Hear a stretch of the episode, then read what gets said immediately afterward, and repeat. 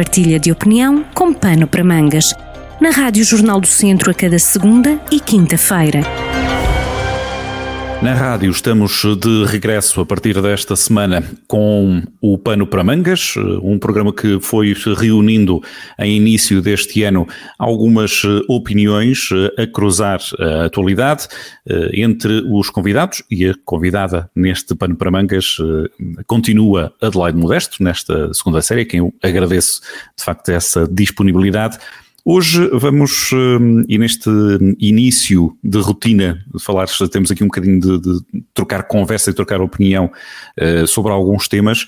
Uh, o tema que Adelaide sugere para este episódio é o Dia Internacional da Mulher Rural. Vamos lá perceber, admito que, tal como eu confesso, é a primeira vez que ouço que há um tema, um dia dedicado a esta temática, à mulher e com esta especificidade é conhecido na região, nós estamos habituados a que a mulher tenha um papel fundamental no desenvolvimento, no papel da família, a criação de riqueza, no, no trabalho a vários níveis, um, mas com toda a certeza que a Adelaide faz um contexto bem mais preenchido.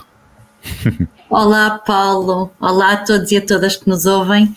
É, é, verdade, regressamos hoje nesta nova temporada do, do, do, nosso podcast Pano para Mangas e eu vou continuar a seguir o mesmo princípio que tem pautado a escolha dos temas uh, que trago para esta nossa conversa. Portanto, vamos estar uh, sempre aqui ligados aos direitos humanos, aos temas de âmbito local, nacional também, mas sempre relacionados com o exercício da cidadania e com, e com a coesão territorial. E Muito foi bem. por isso óbvia a minha escolha, pelo menos óbvia para mim, eh, uhum. porque neste 15 de outubro vamos celebrar o Dia Internacional da Mulher Rural. E, portanto, em véspera de assinalarmos este, este dia, este dia que foi proclamado através da Resolução 62-136 da Assembleia Geral das Nações Unidas, uh, em 18 de dezembro de 2007, torna-se para mim eh, natural assinalá-lo. E, portanto, estes dias internacionais são fundamentais não só como marco no calendário, mas para colocarmos a tónica, uh, tónica esta que aqui é no contexto da mulher no mundo rural, um, em que queremos assinalar, dar visibilidade à importância que esta mulher tem na sua comunidade, uh, o papel que tem na, na, atividade agrícola, no sustento familiar, na gestão dos recursos naturais, mas também e cada vez mais também no combate às alterações climáticas. O secretário-geral das Nações Unidas, António Guterres, disse que as mulheres rurais representam a coluna vertebral de muitas comunidades, mas continuam eh, a enfrentar obstáculos que as impedem de atingir o seu potencial. E nós conseguimos facilmente compreender isso se analisarmos as barreiras estruturais ou de discriminação social e até a própria pobreza que têm de enfrentar, assim como o acesso à educação, cuidados de saúde e as adversidades que vão ultrapassando, pelo que elas constituem um exemplo de vida, de resistência e de superação para todos nós. Quando falamos uh, do papel da mulher no mundo rural, temos que também falar desta questão de colocar as pessoas e o território no centro das políticas públicas.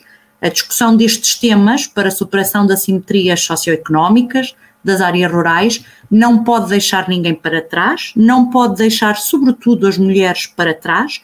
E, portanto, nas políticas de, de, de públicas eh, tem que estar presente na acessibilidade eh, a serviços públicos, eh, há maior conectividade digital, eh, ao domínio dos transportes eh, e, portanto, esta realidade contemporânea em Portugal, destas áreas, traz-nos muitas preocupações e traz-nos muitas preocupações porque estamos a falar de uma população altamente envelhecida.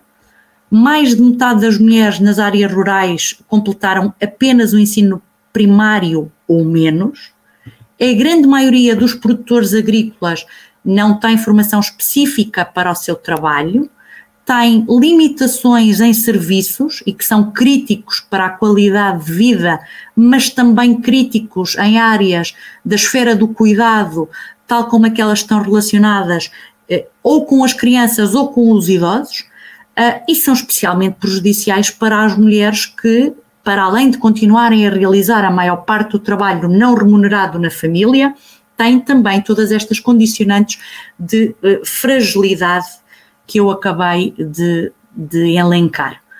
E, portanto, Paulo, eu tive a oportunidade nas últimas semanas de percorrer o nosso distrito, muito, muito desse, desse percurso foi no âmbito da minha atividade profissional, uh, e, portanto, quando se, quando se passa pelo Caramulo, ao São Macário, à Gralheira, à Serra da Arada, a Monte Muro, vamos... Tem feito um trajeto de bom gosto. Fiz, fiz, confesso que fiz um trajeto de muito bom gosto uhum. e com belíssimas uh, paisagens e que eu, eu gosto muito um, ehm, de, de, o fazer. E portanto, quando, quando tenho esta, uh, esta, esta, esta disponibilidade e também esta necessidade de o fazer, eu vou prestando naturalmente atenção às pessoas, às gentes, às tradições, ao modo de vida.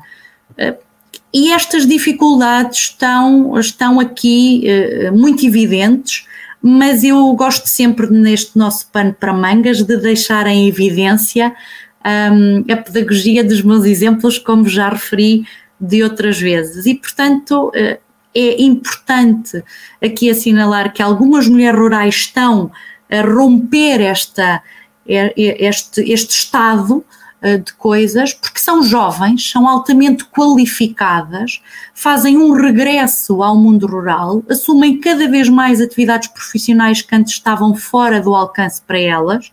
A questão digital é imperiosa para estas mulheres, porque elas vão desenvolver projetos inovadores dentro de cooperativas, de microempresas na agricultura, no turismo e em outros setores.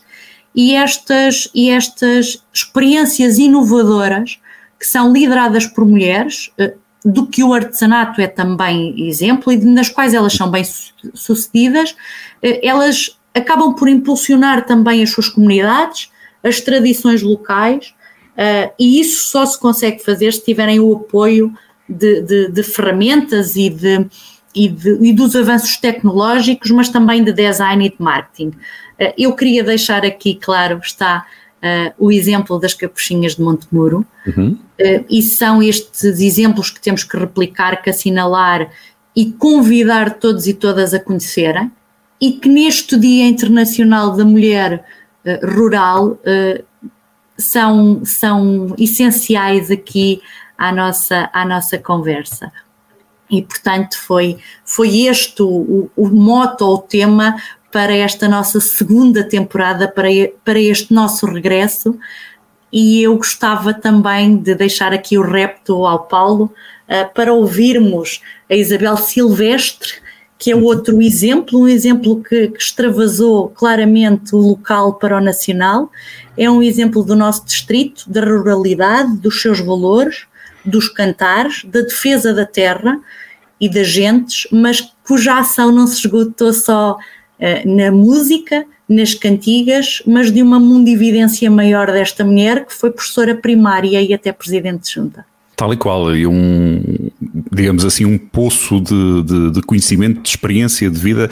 Ela que fez há pouco tempo 80 anos, e lembra-nos bem dessa, dessa entrevista que deu também ao, ao Jornal do Centro, e uh, há memória também que ela foi protagonista, foi figura maior, uh, deu um pouco a, a cara e, e bem uh, pela, um, por essa inscrição do canto de mulheres na, na, Lista Nacional do Património Cultural Imaterial, que aconteceu não há, há muito tempo. É uma ótima maneira de, de fechar esta, este episódio do Pano para Mangas, dedicado então a este Dia Internacional da Mulher Rural, que se assinala no dia 15.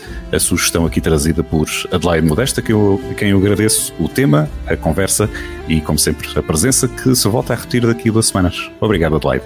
Obrigada eu e até breve. Oh, deste lugar.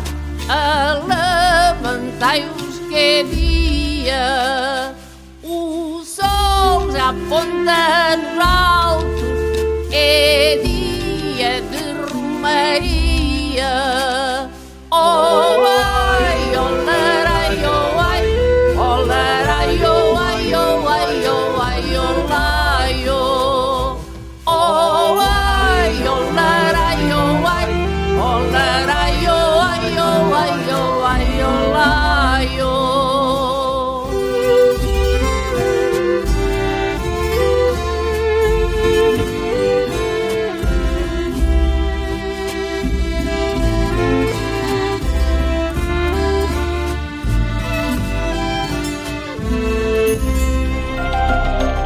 Partilha de opinião com pano para mangas, com podcast em jornaldocentro.pt.